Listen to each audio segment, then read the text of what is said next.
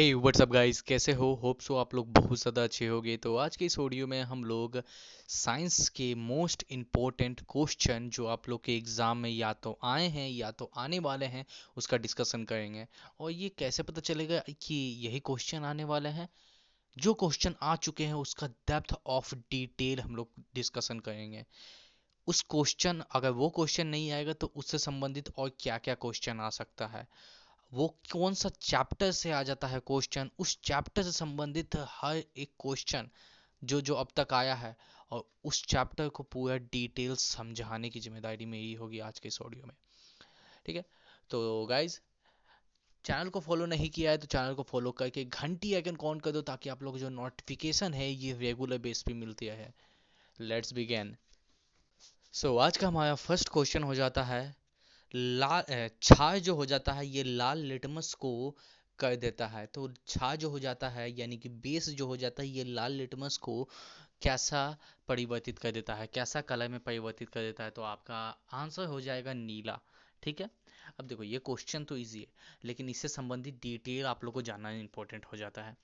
चूँकि last audio में मैंने आप लोग को अम्ल छाया और लवण से रिलेटेड चैप्टर्स के बारे में बताया था बहुत सारी चीज़ें बताई थी कि और नेलियस ने क्या कहा था ब्रोस्टेड लोरी ने क्या कहा था लुइस ने क्या कहा था आ, इसी के साथ साथ आप लोग का elect lone pair of electron ये क्या होता है ये सभी चीज़ें मैंने आप लोग को बताई थी। आज जो है उसके आगे से कंटिन्यू करूँगा ठीक है? चूँकि ये ये क्वेश्चन जो हो जाता है अम्ल बेस और आप लोग का सॉल्ट से रिलेटेड हो जाता है तो इस चैप्टर को अच्छी तरीके से हम लोग समझ लेते हैं, ठीक है? चलो देखो, अम्ल के बारे में पहले हम लोग पढ़ते हैं, अम्ल जो हो जाता है। देखो, हम लोग को पता है कि जो लिटमस होता है लिटमस पत्र जो होता है, उससे हम लोग को क्या पता चलता है कि को कौन कोई लिक्विड जो हो जाता है या फिर कोई चीज़ जो हो जाती है, वो एसिडिक है या बेस है या न्यूट्रल है, इसके बारे में पता चलता है। लेकिन लेकिन ये याद रखना आप लोग कि अगर अम्ल या फिर क्षार आप लोग ठोस अवस्था में हो मतलब ठोस अवस्था में है, अम्ल या क्षार दोनों ही अगर, दोनों में से कोई भी अगर ठोस अवस्था में है तो आप लोग अगर लिटमस पत्र में उसे डालोगे ना तो आपको नहीं पता चलेगा, कलर चेंज नहीं होगा, बैगनी का बैगनी ही रहेगा। ठीक है, लिटमस पत्र का कलर पूछा जाता है बैगनी होता है, ठीक है। तो लिटमस पत्र का कलर चेंज नहीं होता है इसलिए क्वेश्चन आता है कि ठोस अवस्था में मतलब किस अवस्था में लिटमस पत्र का कलर जो है वो चेंज नहीं होता है। तो ठोस अवस्था में या तो लवण ले लो, या तो छाय ले लो, इसका कलर चेंज नहीं होगा। साथ ही साथ लिटमस पत्र जो हो जाता है, ये आपका न्यूट्रल में भी मतलब कि पीएच लेवल सेवन में भी कलर चेंज नहीं होता है, ठीक है। याद रखना। अच्छा अम्ल के बारे में बात उठी है तो अम्ल से रिलेटेड आप लोग ये जान लो, अम्ल जो हो जाता है, ये आप लोग का खट्टा होता है, ठीक है? अम्ल का जो पीएच मान होता है, ये सात से कम होता है, ठीक है? सात से कम, छ, पाँच, चार, तीन, दो, एक, ये याद रखना जियो सबसे ज़्यादा एसिडिक होता है। बहुत सारे लोग नहीं गिनते हैं जियो को, लेकिन हाईली एसिडिक होता है जियो ठीक है? लिटमस पत्र एक से लेकर के चौदह तक नहीं होता है, ज़ीरो से लेकर के चौदह तक होता है।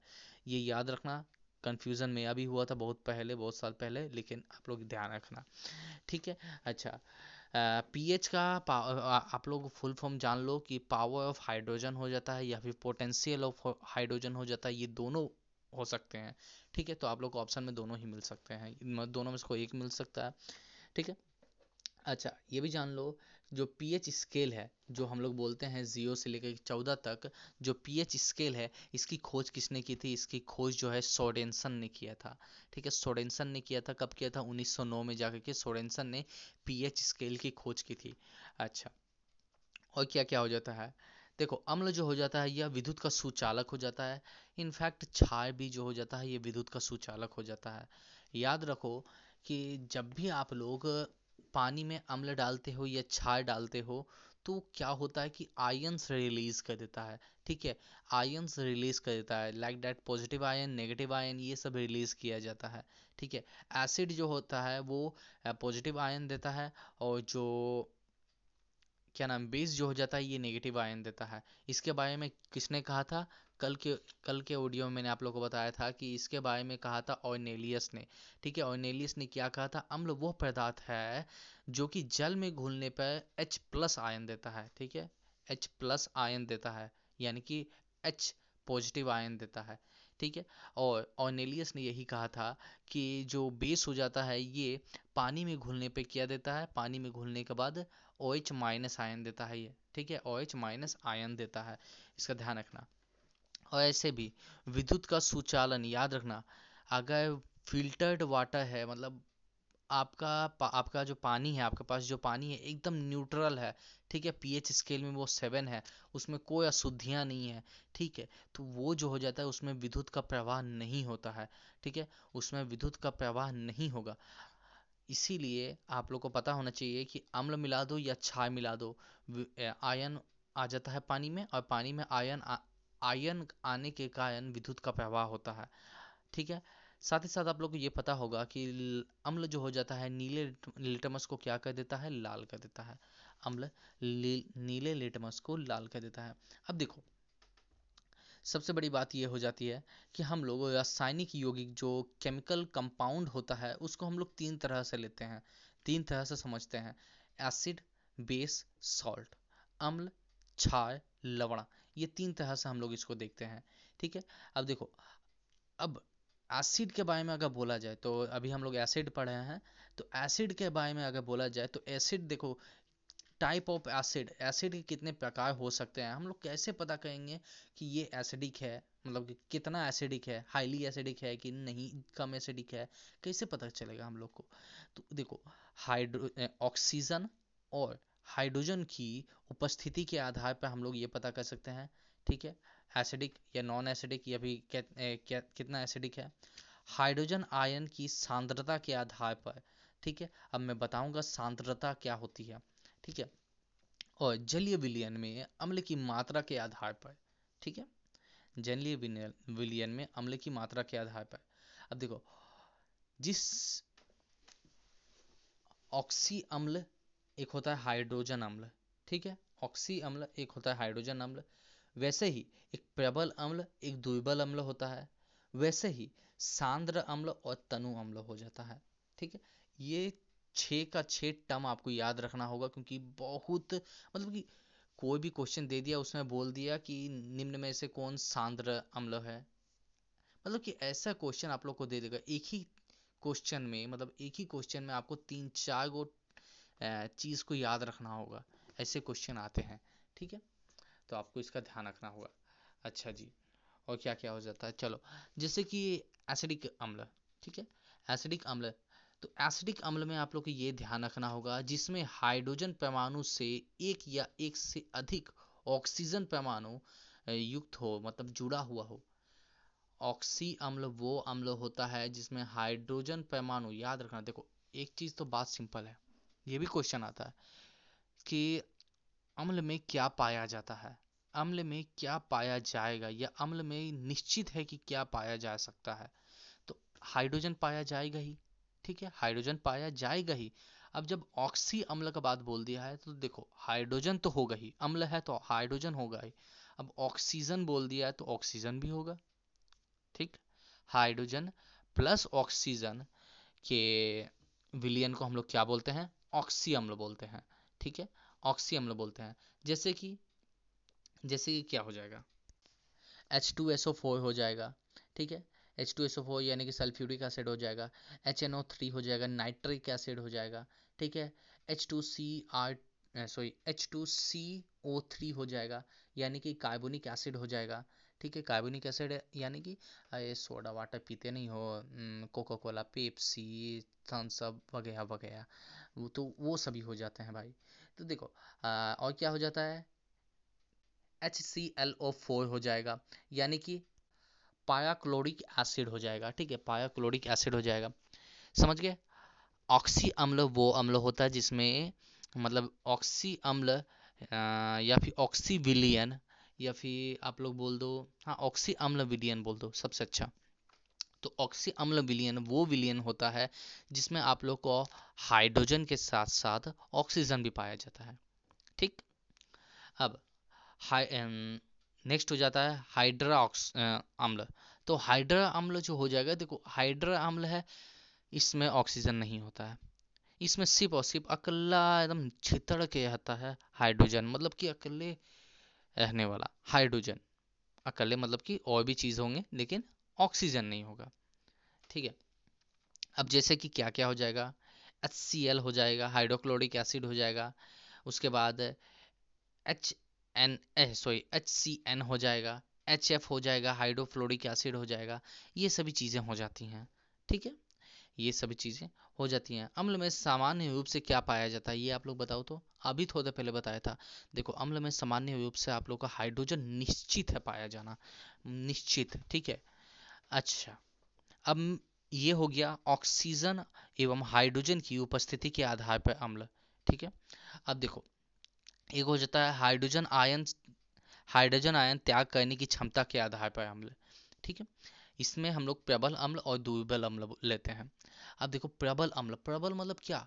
जो प्रबल है मतलब कि जो स्ट्रॉन्ग है और दुर्बल दुर्बल यानी कि जो कमज़ोर है, जो मतलब कोई भी हम लोग पतले इंसान को देखते हैं तो हम लोग बोलते हैं ना यह बहुत दुर्बल है या खाना खाना चाहिए था इसको।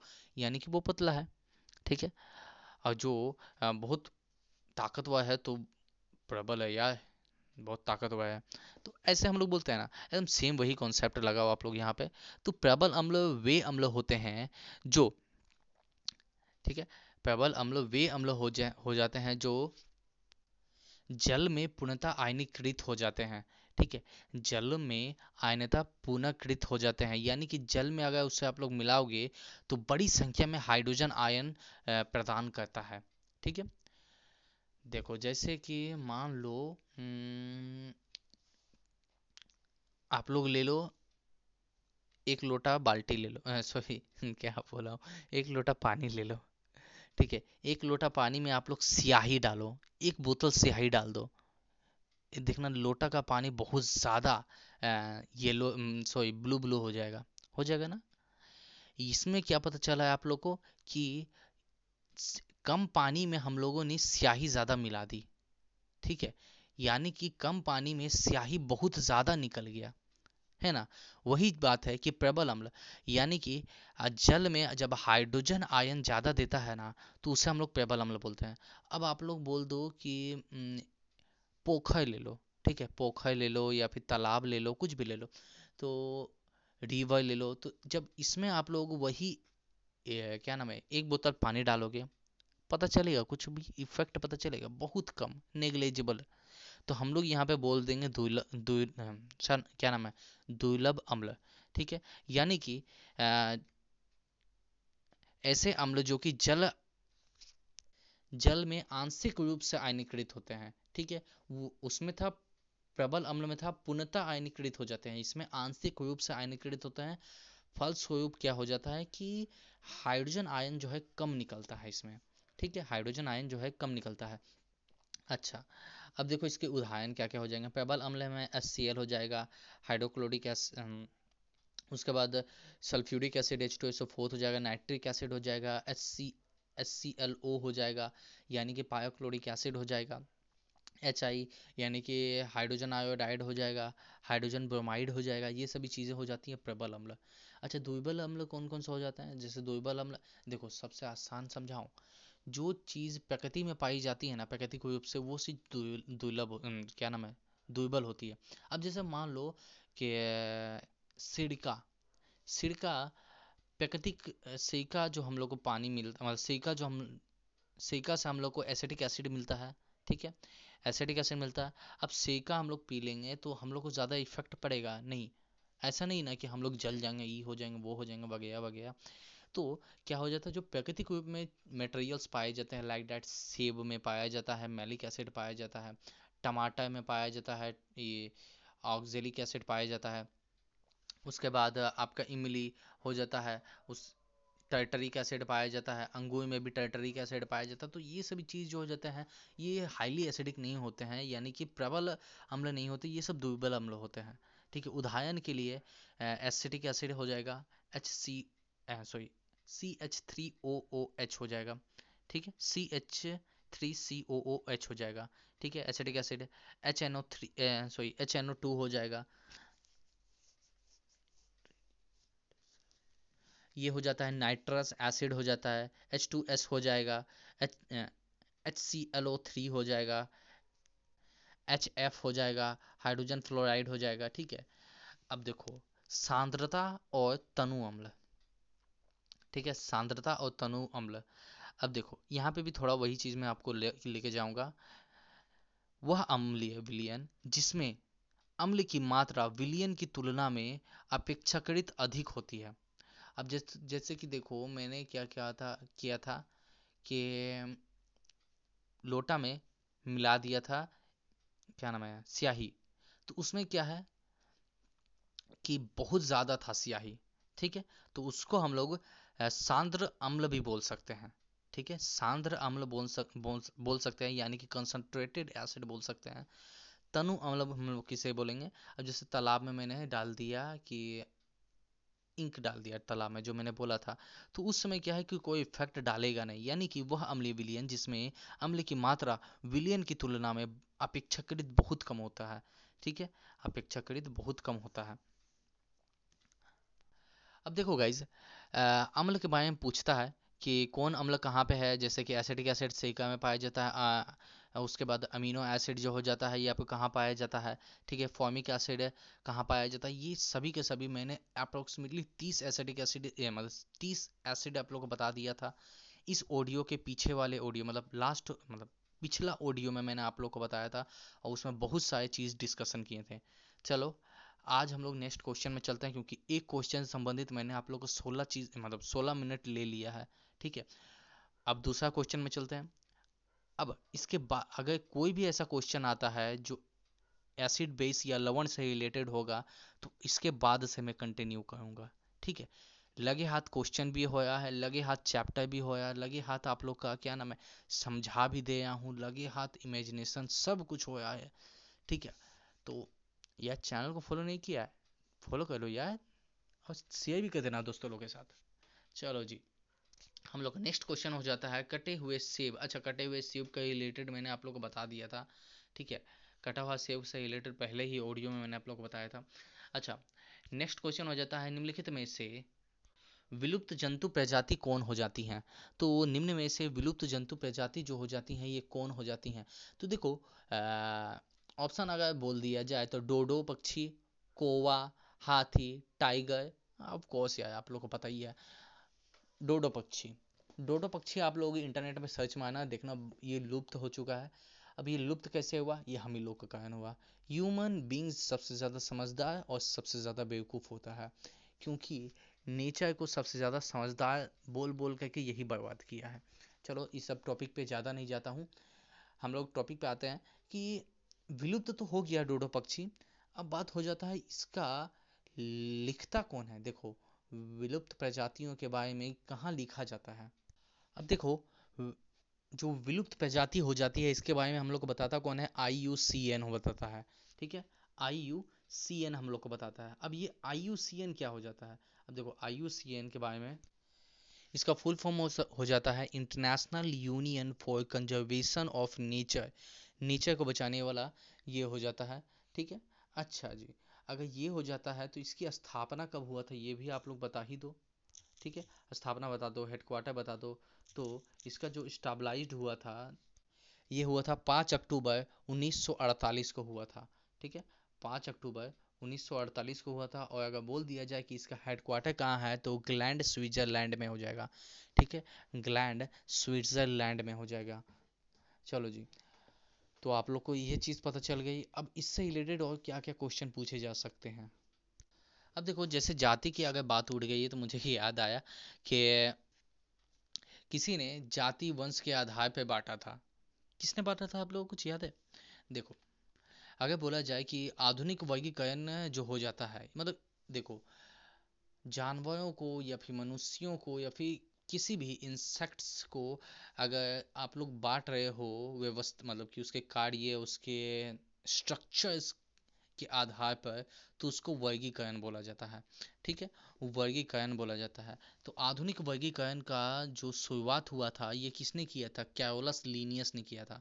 ठीक है? कैरोलस लीनियस ने किया था और इसी ने द्विजगत सिद्धांत दिया था। यानी कि टू किंगडम क्लासिफिकेशन जो दिया गया था, इसी ने दिया था। ठीक है टू किंगडम क्लासिफिकेशन नाम याद रख लो कैओलस लीनियस बहुत ज़्यादा इंपॉर्टेंट हो जाते हैं। अब कैओलस लीनियस ने दो जगत तो दिया था, उन्होंने जीवों को जंतु जगत और पादप जगत में बांटा था। कैओलस लीनियस ने जंतु जगत और पादप जगत में जीवों को बांटा था, ठीक है? लीनियस को वर्गीकरण का पिता कहा जाता है, ठीक है? याद रखो फादर ऑफ़ टैक्सोनॉमी जो हो जाता है, ये लीनियस हो जाता है। ठीक है? या फिर बोल दो फादर ऑफ़ मॉडर्न टेक्सोनॉमी जो हो जाते हैं, ये लीनियस हो जाते हैं।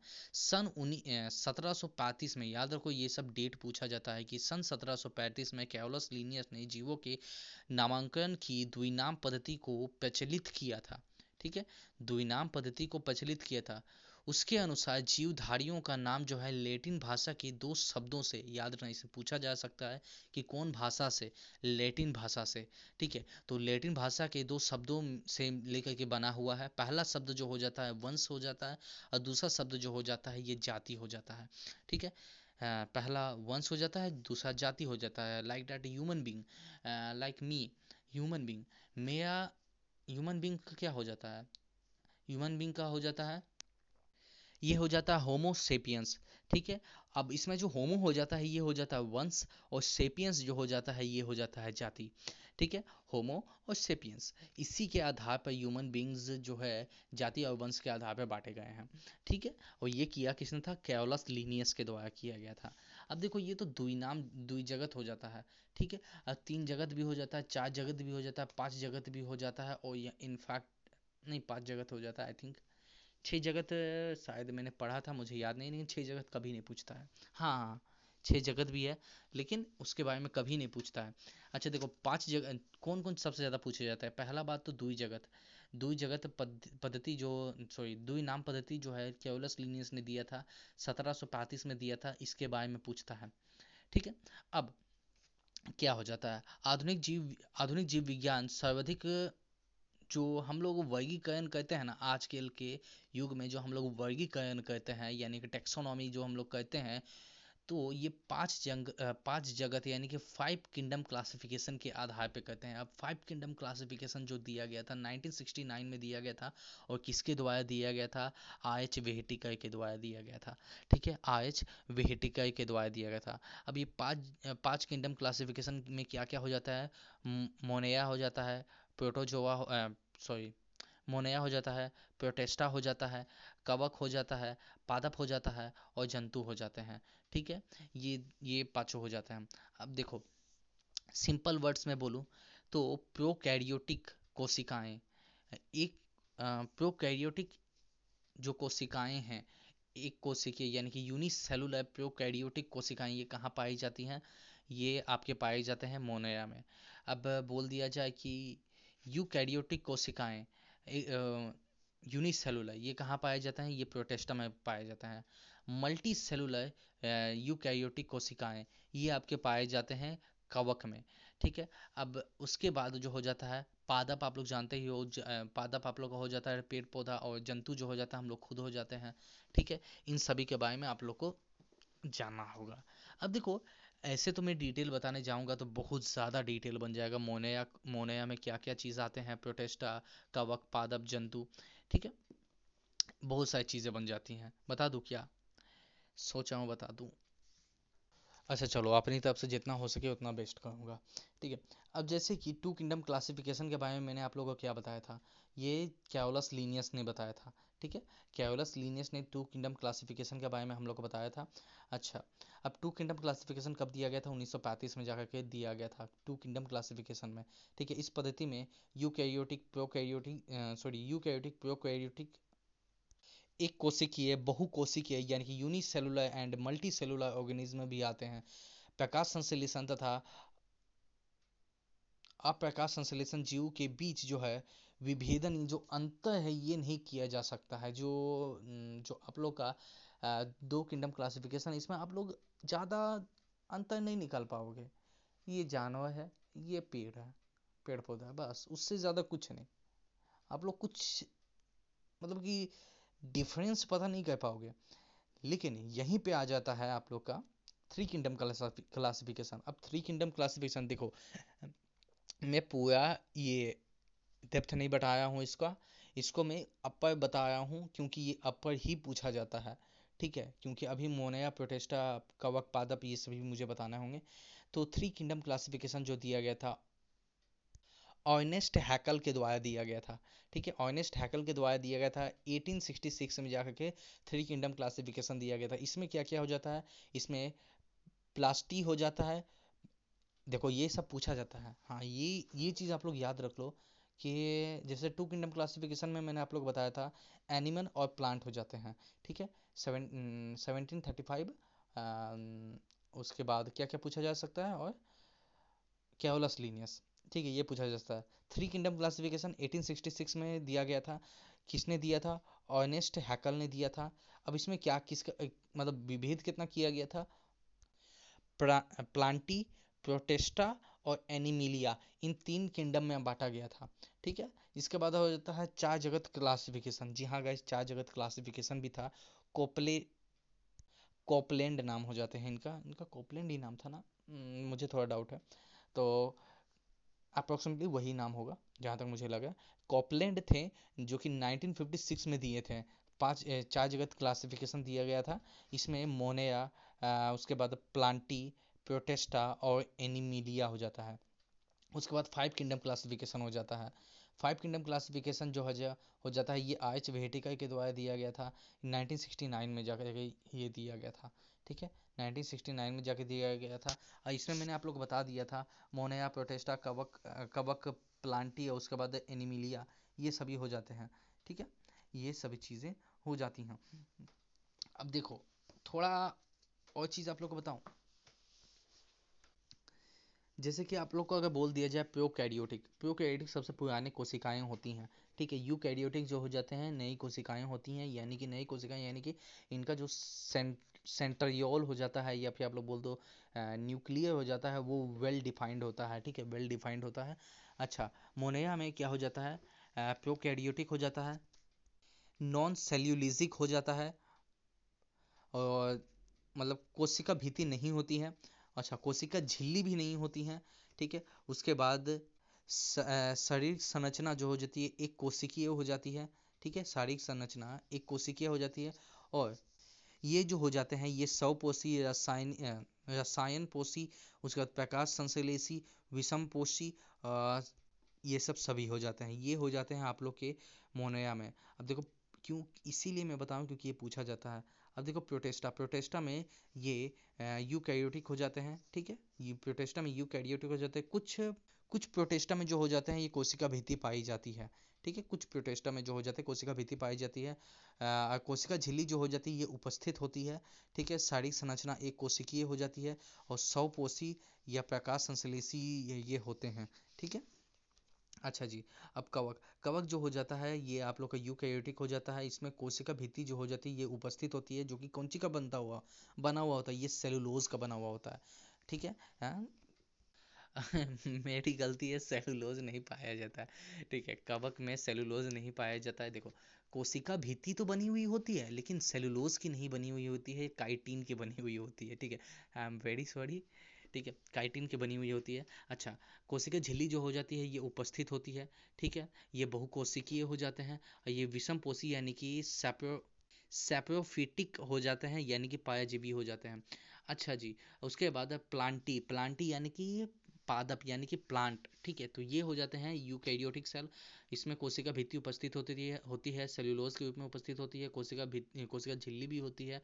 उसके बाद उत, जो बहुकोशिकीय ये हो जाते हैं, साथ ही साथ उत्तक होता है, अंग होता है, ये सभी चीज़ वेल डिफाइंड इसका होता है। स्वपोषी हो जाता है प्रकाश संश्लेषण की उपस्थिति में ये अपना दिखाते हैं। ठीक है, भोजन बनाते हैं सॉरी और साथ ही साथ आपका एनिमिलिया। एनिमिलिया यानी कि जंतु जगत। तो जंतु जगत आपका यू कैयोटिक हो जाता है, कोशिका भित्ति जो होता है, अनुपस्थित होता है, कोशिका झिल्ली जो हो जाता है, उपस्थित होता है उत्तक पाया जाता है, अंग पाया जाता है अंग तंत्र पाए जाते हैं, ठीक है? अब ये जो हो जाते हैं पोष पोषण के आधार पर अगर देखा जाए तो विषम पोषी हो जाते हैं, यानी कि होलो टॉप हो जाते हैं होलो ट्रॉप्स हो जाते हैं, ठीक है? सेप्रोफाइट हो जाते हैं मतलब कि आपको बोल दो जानवरों को भी खा सकते हैं और क्या नाम है, पादपों को भी खा सकते हैं। ठीक है? चलो जी नेक्स्ट क्वेश्चन चलते हैं। देखो गाइज़ एक क्वेश्चन संबंधित कितने सारे क्वेश्चन मैंने आप लोग को बता दिया। हम लोग का नेक्स्ट क्वेश्चन हो जाता है कायिक जनन जो है, ये कहाँ पाया जाता है? तो देखो कायिक जनन जो हो जाता है, ये आपके आलू में पाया जाता है। ठीक है कायिक जनन आलू में पाया जाता है। अब देखो कायिक जनन यानी कि क्या हो जाता है पहला बात तो कायिक जनन जो हो जाता है ये कहाँ पे होता है ये आप लोग का हो जाता है आलू में जड़ आलू आलू के जड़ में हो जाता है ठीक है आलू के जड़ में हो जाता है देखो कायिक जनन का अर्थ जो हो जाता है जनन की वह प्रक्रिया याद रखना जनन की वह प्रक्रिया जिसमें पादपों का जो क्रमिक भाग होता है अब क्रमिक भाग यानी कि देखो क्रमिक भाग यानी कि हो जाता है जड़ हो जाता है तना हो जाता है या फिर पत्ती हो जाता है जड़ तना या पत्ती यानी कि यानी कि क्रमिक भागों की ही सस्यदारी होती है। विच मीन अगर कुछ कुछ ऐसे पौधे होते हैं, आप लोग नोटिस करोगे कि उसको काट दो, कहीं से भी काट दो, पेड़ लगा दो मतलब ज़मीन में डाल दो, पेड़ उग जाएगा, पौधा उग जाएगा। तो सिंपल कॉन्सेप्ट में ये भी काम करता है, ठीक है? सिंपल कॉन्सेप्ट में ये भी काम करता है। इसके बारे में डिटेल आप लोगों को जानने की बिल्कुल आवश्यकता नहीं क्योंकि पूछेगा भी नहीं, ठीक है? कायिक जनन के बारे में। अच्छा जी और क्या क्या क्वेश्चन इस क्वेश्चन से संबंधित आप क्या क्या और बता सकते हैं? बताओ। बता दो अब देखो, जैसे कि मूली हो जाता है, ठीक है? गाजर हो जाता है, शकरकंद हो जाता है सॉरी सलगम हो जाता है, ठीक है?